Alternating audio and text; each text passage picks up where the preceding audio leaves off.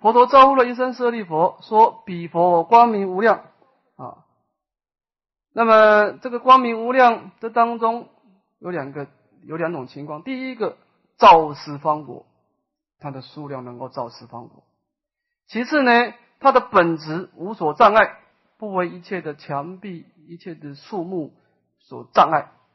啊，我们一般的日夜灯明呢是有障碍的，一个墙壁就障住了。那么弥陀的光明是没有东西能够障碍的，啊，所以因为这两个理由，所以称为阿弥陀。第一个，他照十方国；第二个，他无所障碍。啊，看了我主的解释，先解释它的数量啊，光佛光无量。那么耶正是心性极而常照，故为光明；今测证无量之体，故光明无量也。那么这个“极而常照”这个“常”是错字，这个“常乐我净”的“常”。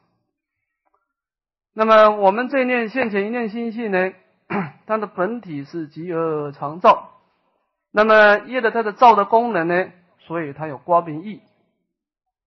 那么现在弥陀测证的无量光之体，所以它是光明无量。那么这样子是业法身来说了啊。那么再看它的业力啊。诸佛皆称性体，皆照十方，皆可名无量光。而因中业力不同，随因缘力别名。弥陀为法藏比丘，花四十八愿，有光明恒照十方之愿，今果成如愿也。那么就着法身来说呢，诸佛都是彻证清净法身的本体呀。那么这种光明当然都遍照十方，都是无量光啊。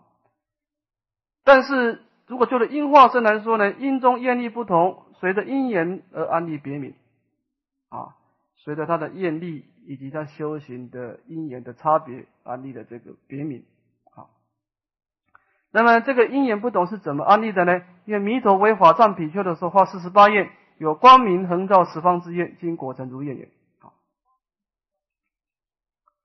这个比佛光明无量，照十方国无所障碍，这个比佛到底是指的是什么佛？当然，法身报身都是光明无量，但是因为法身报身的光明无量跟我们凡夫几乎没有关系，因为我们根本不可能接触，所以我们现在是关心的是不是应化身，因为我们凡夫大业往生所到的是一个凡正同居土，所见的佛是应化身，所以我们真正关心的是跟我们有贴身关心的是应化身，好，所以这个地方呢。我一大师特别讲出来，这个地方的比佛，这个佛是应化身，就是说弥陀为法藏比丘化四十八愿，他的愿当中有光明横照十方之愿，现在佛果成就，所以他的愿也就满啊。那这当中的四十八愿，我们也可以把它提出来，就是在第十二愿啊，在第十二愿讲到说啊。设我得佛光明有限量，下至不照百千亿，那由他诸佛国者不取正觉。啊，那么法藏比丘因地的时候说，设我得佛，那么我在成佛的时候，我的应化身的光明如果有限量，那么在最低的程度啊，下至不照百千亿，那由他诸佛，这个那由他就是亿了，百千万亿的亿，就是百千亿，那由他就是百千亿亿。诸佛国者不取正觉啊，所以说呢，弥陀的应化身的光明无量，是在因地的时候所化的愿啊。好，我们再看这个简别三身，法身光明无分际，报身光明称真性，此者佛佛道统啊。那么法身的光明当然是骗一切处。那么报身的光明，它是称合本性，也就骗一切处。这个是佛佛道统。但是我们今天所强调的，可以不是法身，也不是报身啊，是应化身。看下面。那么应身光明有照一游行者，十百千游行者。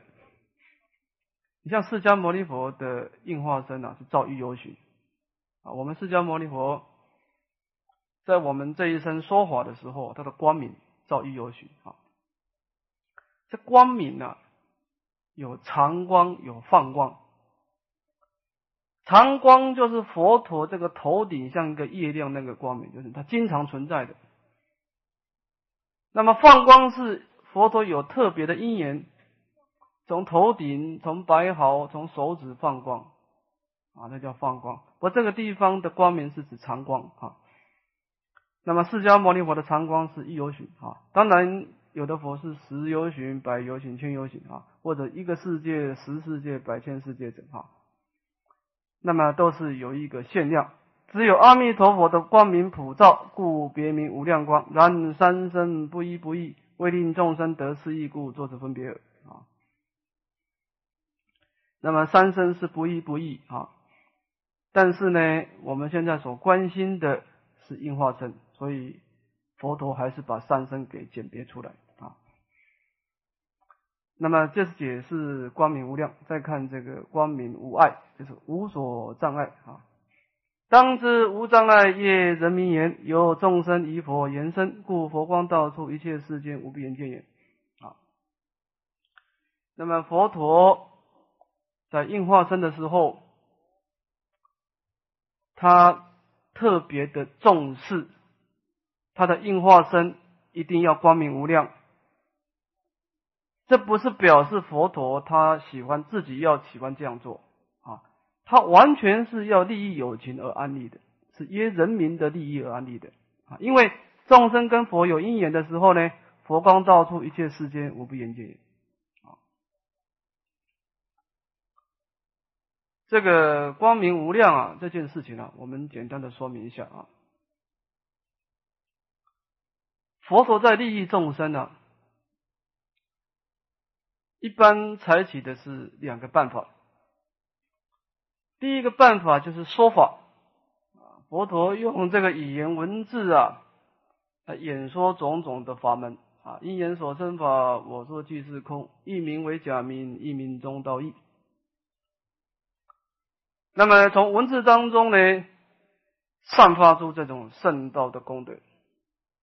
使令我们能够破除心中的无名妄想，当然这个是主要的一种利益的方法说法。其次呢，就是众生有障碍，为了破障啊，佛陀会显神通来破障。那么在神通当中，主要的就是放光，就是用光明啊，就是这个光明啊，在无量寿经说啊，佛陀的光明啊，照到众生的身心啊。使令我们罪灭善生，身心安乐啊！我们有这个罪障啊，就消灭了啊！一切的善根就升起了，使令我们身心安乐啊！在这个台中联社编的这个《念佛感应见闻录》啊，他也讲到一件事啊，说这个这个在十多年前，在台中有一个姓赖的一个女居士，她当时呢是五十四岁。那么，他先生在三年多的时候往生了。那么他先生在的时候，他们俩夫妻感情非常好，就是结婚了十多年了都没有争吵过啊。所以他先生突然生病死掉啊，他一直不能接受这样的事实。这三年多来啊，经常啊怀念他的这个先生。那么这么一天呢，他实在是啊，对他先生的怀念的感情太重了，就买了一些水果啊，买了一些香花灯烛啊，到他先生的坟墓去祭拜了一番。祭拜的时候啊，也触动他的感情啊，也痛哭了一场，讲了一些很感性的话，发泄了一下回来。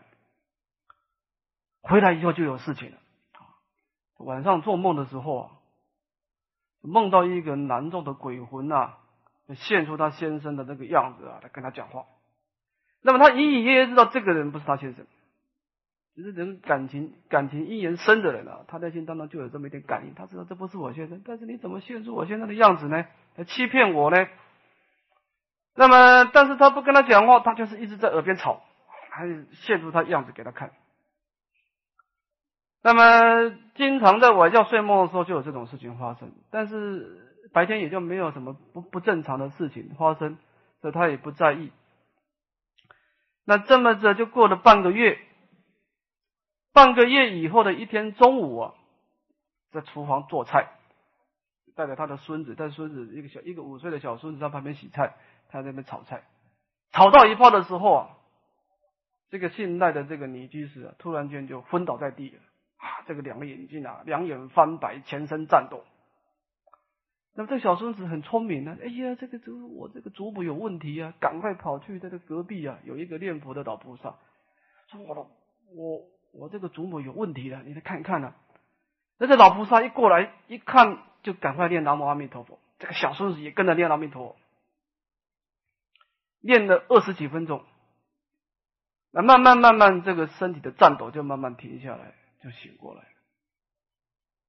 醒过来以后啊，就是你怎么回事呢？他说：“，我这半个月来一直做噩梦，但是这是在做梦而已。那么我在炒菜的时候啊，那个梦境那个男鬼突然间出现了，拉着我的手要我跟他走，我就挣扎不跟他走。这么一挣扎的时候，我人就昏过去了。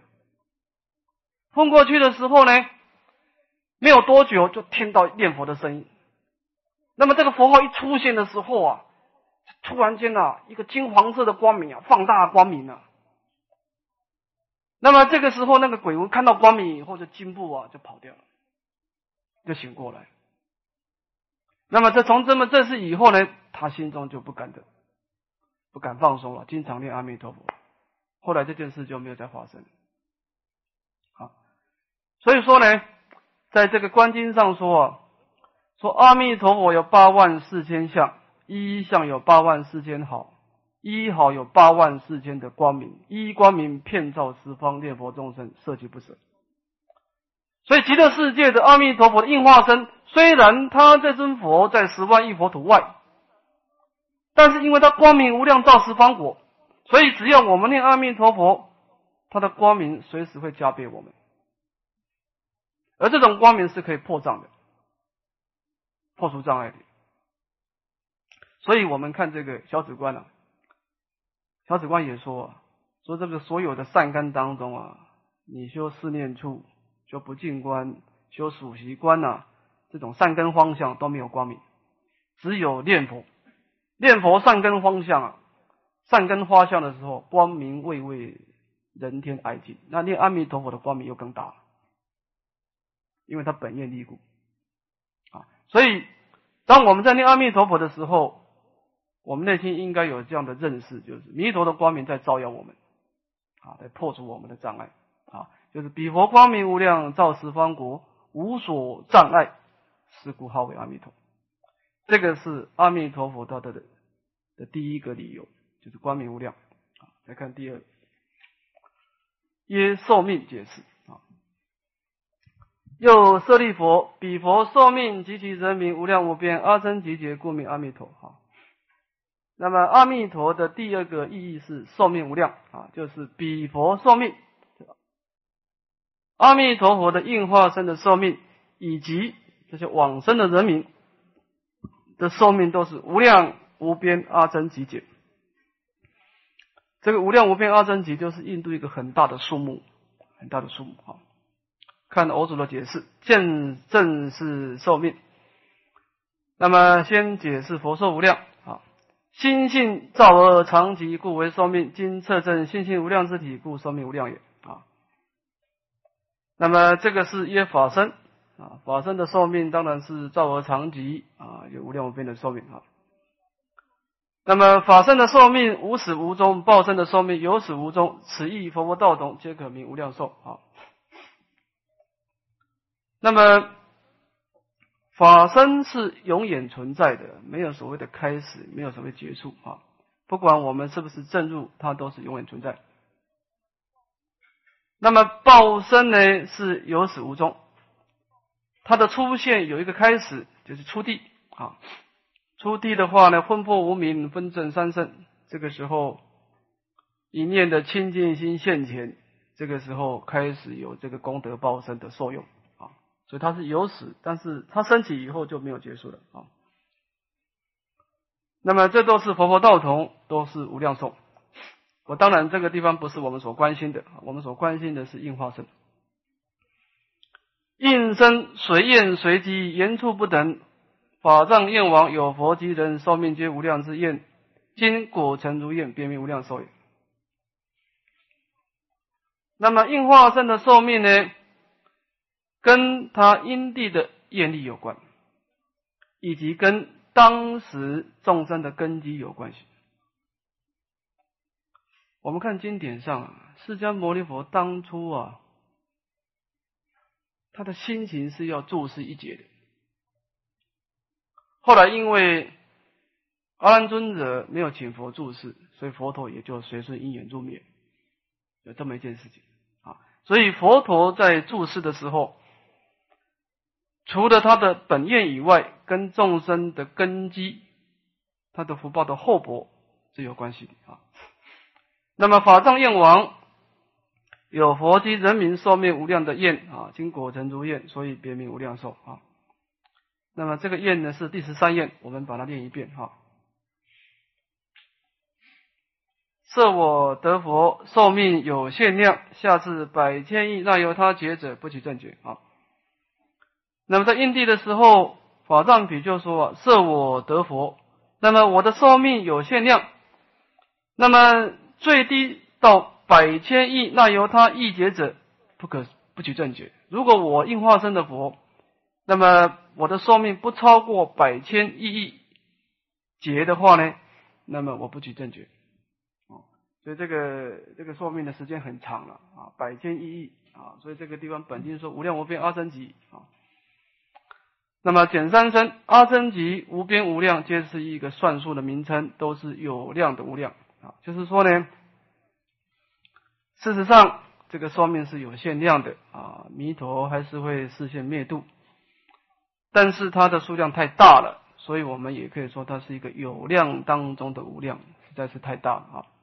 然三生不一不异，应生亦可计是无量之无量也啊。从理论上来说啊，应化身也可以是无量的无量。从理论上来说，因为三身是一体，因为应化身是从真如本性所变现，真如本性它是无量的寿命。从理论上来说，应化身也可以无量的寿命。但是，当我们要考虑众生的根基、众生的福报的时候，那就是不可能，因为这个。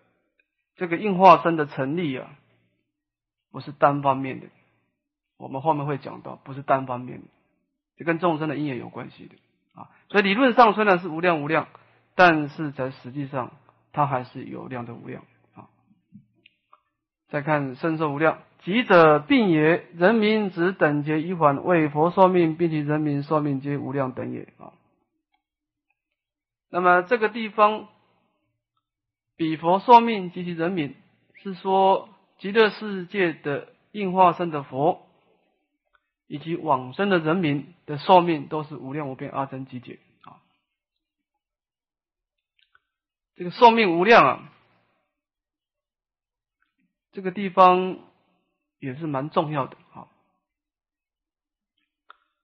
我们说这个寿者福之基也。我们就着这一期生命来说，说这个人呐，他一生的努力啊，他现在财富具足，啊，眷属美满，啊，那么这个在社会上有很大的地位，很高的声名。那么这么多的福报当中呢，他要能够受用，要有一个基础，就是他要寿命要长。他身体不健康啊，死掉了。那这些所有的福报都破坏了，啊，这是这是寿者福之基也。是一个高楼大厦，虽然高楼大厦上面很多的庄严，但是这些庄严是建立在这个地基的基础。这个地基一破坏，整个高楼垮下来呀，那就谈不上什么庄严不庄严。那么我们前面研究的极乐世界有种种的殊胜的功德啊。它的国土的庄严，宝宫殿楼阁啊，七宝池八功德水，它的莲花，它的这个在极乐世界所散化种种美妙的音乐。那么我们在受用这个功德的时候，值得我们关心的就是说，那这个寿命有多长呢？啊，就是说呢，我们凡夫的心情是这样子的啊，就是说啊，一劳永逸。我今生辛苦一点没关系，我希望我下辈子创造一个果报体啊，一劳永逸。不要说呢，我今生的努力，下辈子升天，受用了几劫，要掉到人世间来重新开始啊。那你下一次开始要完全重新开始，那么这样子生死疲劳要要修到什么时候呢？啊，所以说呢，这个寿命也是我们抉择的。啊，那么在本经当中，这个阿弥陀佛的寿命无量无边阿僧祇，那么成佛只有三大阿僧祇。换句话说啊，你到极乐世界，你再怎么懈怠啊，你肯定有足够的时间让你成佛，是这个意思。所以弥陀也考虑到这一点。啊，我们这个古德说啊，拼个今生永做闲汉啊，我今生辛苦一点没关系，但是我希望。我未来的生命当中永做闲汉，这个闲汉就是没有事无事啊。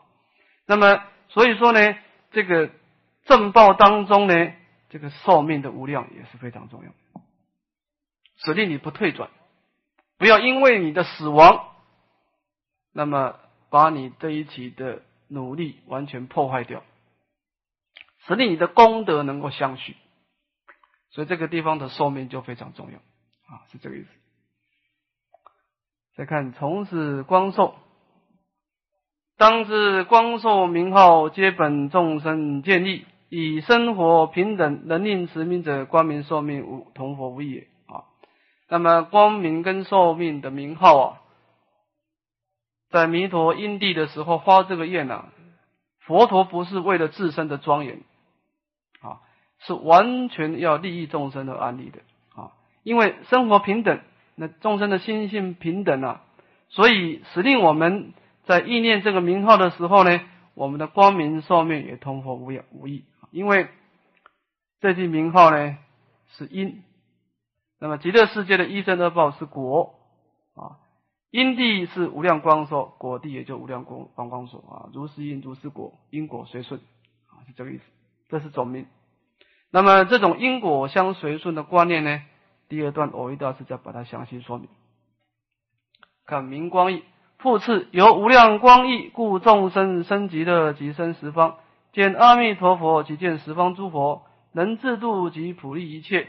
由无量寿益，故极乐人民即是一生补处，皆定此生成佛，不至一生。那么无量光的意思，这个名号呢，就表示一种空间无碍，说。我们在因地的时候，因为我们意念的名号是一个无量光，所以我们果地的时候，升极乐世界即生十方。所以你到极乐世界，你不会被极乐世界这个空间所障碍，你随时能够到十方世界逛佛闻法。那么见阿弥陀，即见十方诸佛啊，你随时有因缘见到十方诸佛。虽然我们刚开始在减解则减则减则的时候。在无量诸佛当中，我们担当取弥陀的名号，但是因为弥陀的名号本身有无量光义，所以我们到了极乐世界，我们刚开始一直一个因缘，但是到极乐世界的时候，就能够开阔到其他的因缘，见到十方诸佛啊。那么能自度即普利一切啊，前面是耶上求，这个耶下化啊。那么，由于空间的无碍啊，我们也能够遨游十万亿佛土啊，来普度我们一切有缘的众生啊。这个是因为你，那你为什么有这样的功德呢？因为你所执持的名号，它是无量光义，这个名号本身就有这样的功能德用啊，是这个意思。有无量寿益，故极乐人民即是一生补处，界定此生成佛，不是一生啊。那么，由于这个名号记住无量寿的意思。所以你到极乐世界啊，一生补处，你肯定在这一期的生命当中成佛，不必等到其他的生命。说啊，你得到这个果报体啊，你只要努力一次，就永远受用，这果报体不会再不会让你再死亡啊。那么为什么你会有这样的果报体，那么寿命那么长呢？因为你因地的时候，这个佛号，他就记住无量寿益，就是这个时间无碍，啊，是这个意思。所以偶一大师的结切呢，当知一切现前一念无量光寿之心，何处有阿弥陀佛名号？而一切阿弥陀佛名号，何由测证现前一念无量光寿之心？验生思之，验生思之。所以呢？我们耶着佛陀，他的用心来说，他的名号是怎么创造的？一切的佛陀现前一念无量光寿之心，何处有弥陀名号？这意思就是说啊，这个佛佛号是说阿弥陀佛的这一念无量光寿的本性所流露出来的。以佛陀这方面来说。那么，以我们众生的上求这方面来说呢，一切的我们现前这句符号，谁能够气正现前一念光寿之心呢？我们面对无量无边的烦恼障、业障、报障，假设我们不选择弥陀名号当我们的皈依处，那我们要测证现前一念之光寿之心，那是非常遥远的啊！所以，厌生思之，厌生思之。这个地方啊，讲这个名号，他这是在解释这个净土的因缘啊，净土的因缘。这个因缘呢，是佛陀对于十法界的一种升起的一个基本原则。在这个有一个禅师啊，他读这个《法华经》，读《法华经》说啊，佛陀在《法华经》说，诸法从本来常自即灭相。他非常不明白，说我看这个诸法是有差别相的，这个世界上有男人有女人，有富贵有贫穷啊，那么这个世界有各式各样的差别。怎么说是常自即灭相呢？他就不明白，不明白的，请问他的师傅，说这个诸法从本来常自即灭是怎么回事呢？他师傅啊就说：“且去，我不以奴道啊，我不跟你讲，你自己去体会吧。”那么这个禅师当然善根强啊，他就自己去打坐，从冬天到春天。这么这么一个这个这打坐，就这么一天春天的时候啊，春天到的时候啊，他那个疗房前面有这个黄莺在叫，他听到黄莺叫声的时候，他开悟了，他明白这句话的道理了，他明白，明白以后，他讲了四个寄颂啊，来表达内内心的心情。他说啊，诸法从本来以常自即灭相。春到百花开，黄莺鸣柳上。他说啊，从本性上来观察，诸法从本来常自即灭相，这个是的确的是真实。就是我们每一个人，当我们回归到原点的时候，我们每一个人的本性是清净本来，是非常公平的。那么这个差别是怎么来的呢？啊，春到百花开，黄莺鸣柳上。你你春天的姻缘。百花盛开呀，黄莺鸣柳上，黄莺在柳柳枝上翘。冬天一到的时候，肃杀之气啊，黄叶就掉落。这意思就是说呢，每一个人的果报是你所依止的因缘不同。你这一念心依止的杀道淫妄的因缘，你就创造了三个道果报；你这一念心依止的三归五戒的因缘，创造了人天的果报；你这一念心依止四谛十二因缘、我空真理的因缘，现出的二乘的涅槃。你这念心一指菩提心六波罗蜜的因缘创造的这个这个未来的这个大波涅槃，你正念心一指弥陀的名号，念念成就无量光无量寿的一真二宝。从这句话来看的意思，你所依止的因缘非常重要，就是说你能念的心自心功德力不可思议，的确每一个人自心都不可思议。但是不可思议当中有两种情况，杂染法不可思议，清净法不可思议，两个都不可思议。你这一念心能够创造那么广大的刀山油锅啊，那么长的这个刀山油锅的寿命呢？这件事也不可思议。怎么你你人世间在人世间的短短的七八十年，你就能够创创造第一那么几节的这个刀山油锅的寿命？这件事情你也真是不可思议。啊，这也是不可思议。那么你在短短的寿命当中，你念佛念了几年？能够成就极乐世界无量无边阿僧祇的寿命，这件事情，你你这件事也不可思议。那么这两个差别是怎么回事呢？就是你这念心所依止的因缘非常重要。春到百花开，黄莺鸣柳上。为什么百花会开？为什么黄莺它会高兴的叫？因为有春天的因缘。这世界上就是因缘所生法。所以说呢。一切的阿弥陀佛名号，何由测证现前一念无量光寿之心呢？面对我们这一念凡夫的烦恼障、业障暴障，我们今天放弃了弥陀名号，那这样子，如何去去去测证我们真如本性？如何去开显我们未来的一正二报的国土呢？这件事情呢，我们应该冷静的想一想，愿生师之，愿生思之。这么一个殊胜的因缘呢，弥陀名号的因缘呢，假设我们放弃了，那么就意味着等待你的是一个无量无边的、充满血泪的一个一个菩萨道啊！这件事情值得我们去想一想，去考虑一下，就是我们的抉择。请大家打开讲义。第四十七面，丁二，别是主办。那么这一大课呢，是说明广成彼土一正妙果一起信。那么在建立信心的这一课当中呢，分成两部分。那么前面的一颗呢，是一报庙。啊，是所谓的医报的国土的庄严。那么这一颗呢，正报庙呢，是说明极乐国土的这个正报身心的庄严。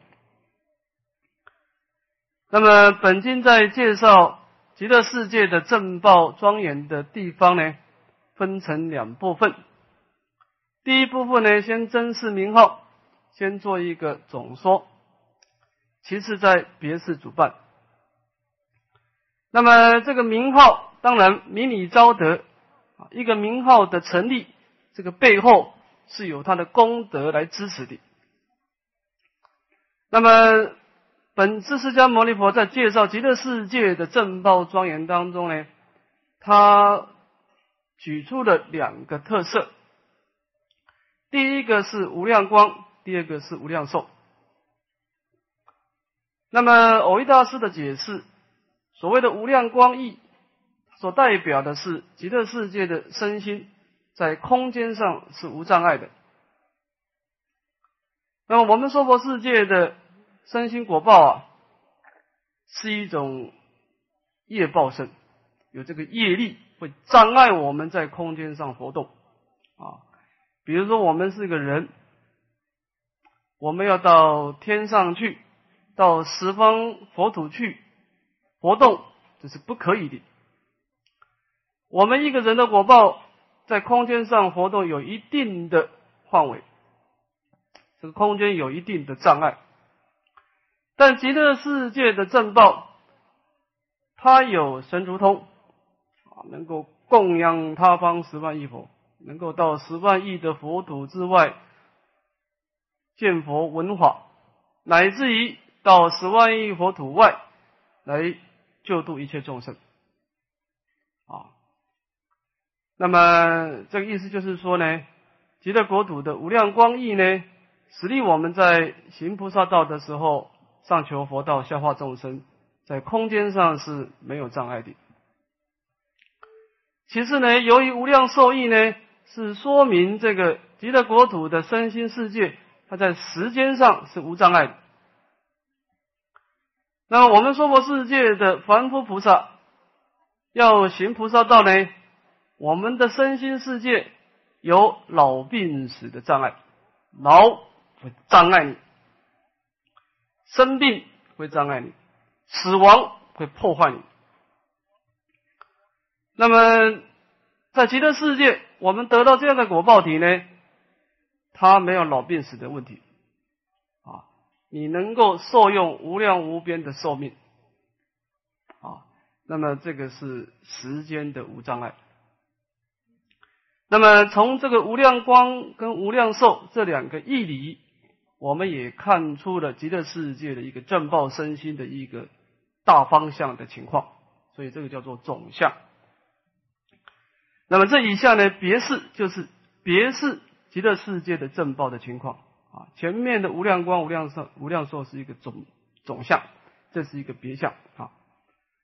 那么别相当中有这个足，这个足是佛的庄严啊，这个伴是菩萨的庄严啊，就是说不管是佛，不管是菩萨，都是无量光、无量寿啊。但是这两个地方，我们还是把它简别出来介绍。那么这当中分两颗出别事二结事，那么在别事当中又分两颗出足二半啊。那么今出。那么这当中呢，强调了别序当中的今现在说法句。看经文，舍利佛，阿弥陀佛成佛以来已经十劫。那么这个地方是解释极乐世界的主庄严啊，就是佛的庄严。那么这个地方呢，佛陀说明了阿弥陀佛成佛以来的时间。已经是时节的时间啊。那么关于这一点，我们看偶位大师的解释啊。先看第一段，论三生成劫啊。这个劫到底阿弥陀佛成佛以来，这个成佛指的是法身佛、报身佛或者是应身佛。这个地方佛指的是什么啊？那么这以下我主的说明，看总标，使命极乐世界教主成就也。啊，说明极乐世界这个教化主他成就的时间。再看别论啊，那么在这个论结当中呢，然法身无成无不成，不因论结报身因缘果满名成，应身唯物四身名成，皆可论结。那么这个劫当然是一个时间相。那么佛的三身当中呢，法身啊，这个法身指的是我们的现前一念的清净心啊。那么古德说这个何其自信本质清净，何其自信本质具足。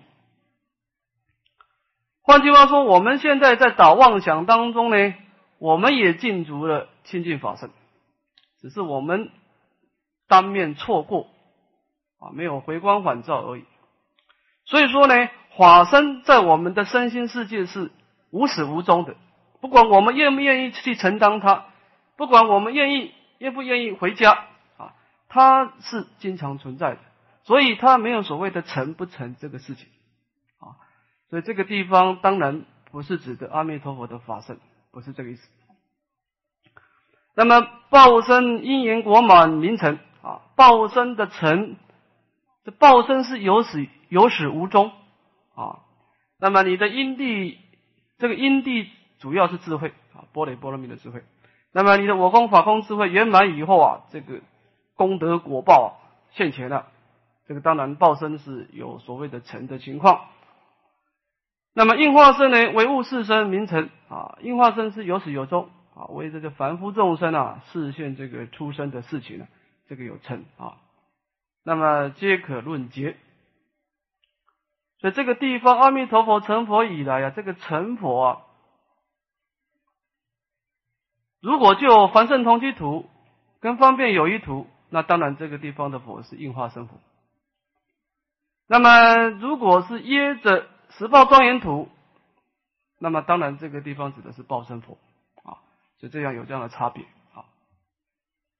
这个地方是讲这个一种情况，那么偶一大师又换一个角度来解释三圣，从另外一个角度啊，又法身因修得贤，亦可论成论结。报身别无心得，应身如叶应穿，亦无成不成，不应论结。那么从相反的角度呢？法身的开显，前面是讲一种本性的具足，这个地方是就着法身的显现跟受用。那么因修得显，那么讲究了这个六波罗蜜的修行啊，这个自信的功德开显，这样子也可以说是成，也可以说是结。好，那么报身别无所得，别无心得。啊，报身当然只有一个了，没有两个。啊，应身如月映穿，就像是月亮啊，映在水上。那么也没有所谓的成不成的问题啊。当然，这个应化身如梦如幻呢，如梦如幻的角度，从本性观察，那当然没有所谓的成不成的事情。啊，这是另外一个角度。啊，不过这当中呢，偶一大师把前面这两个观念呢，做一个总结。那么这个成佛以来一经十解应该如何理解呢？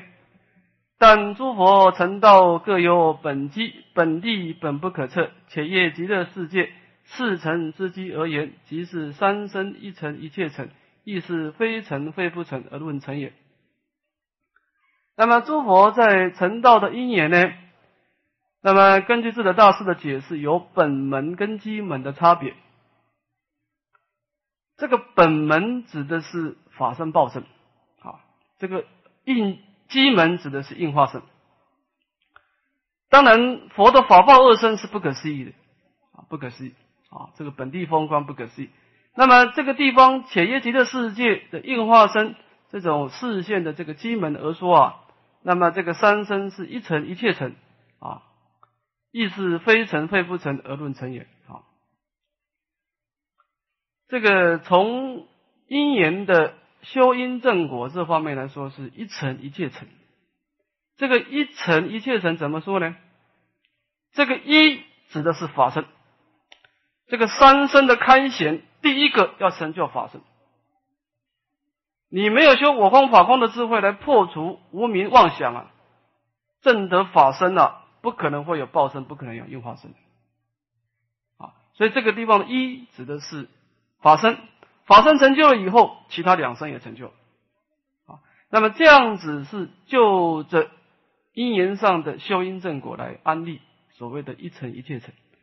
那么如果从真谛、从本性上来观察，啊，没有所谓的成，也没有所谓的不成，啊，而论成也。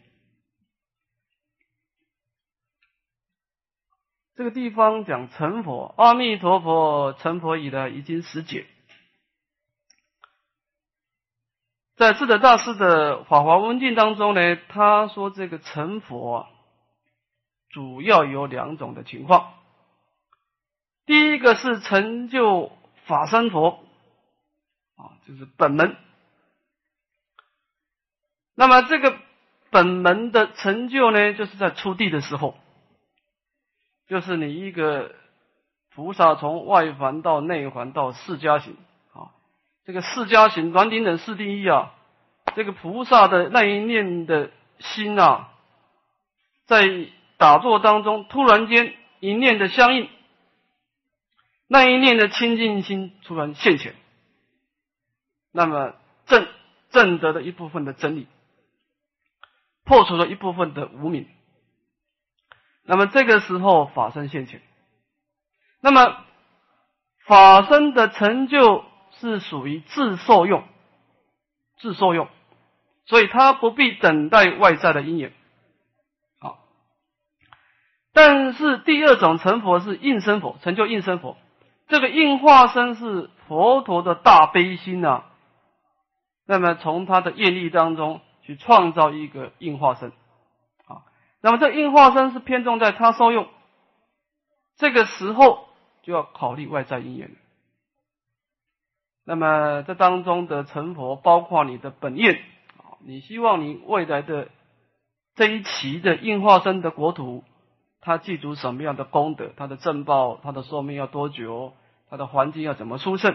当然，你花的愿越广，越殊胜，你的成准备的时间要越多。这第一个，你的本愿力有关。其次呢，众生的根基跟你有缘的众生，他的善根要成熟啊！你不可以说一个你视线的佛身，结果都没有人来到你的国土，也没有人跟你出家，只有你一尊佛，这是不可以的。所以你在你的成佛的过程当中，你成就法身佛以后，你要生生世世的来到人世间啊，做众生的这个啊，做他的父亲，做他的母亲，做他的子女。那么跟众生结缘，教化他们，使令他们慢慢的、慢慢的善根成熟。那么等到成熟以后，这个时候你就可以现佛身，现应化身。在众生跟你有缘的众生三根没有成熟之前，你不能视现佛身，不可以的。啊，所以说这个应化身的成就要等待外在的因缘。啊，那么这个地方所说的是指的是弥陀的应化身。啊主要是夜密化弥陀应化身哈，这个地方啊，应化身啊，我们经常讲十方三世佛阿弥陀第一啊，就是在十方的应化的国土当中呢，阿弥陀佛这一期的国土是特别殊胜，特别的殊胜啊，他的本愿的殊胜，其次呢，他的准备的时间也特别多啊。当然，要成就一个这么广大殊胜的国土，不是一个单一的因缘啊，有很多的因缘啊。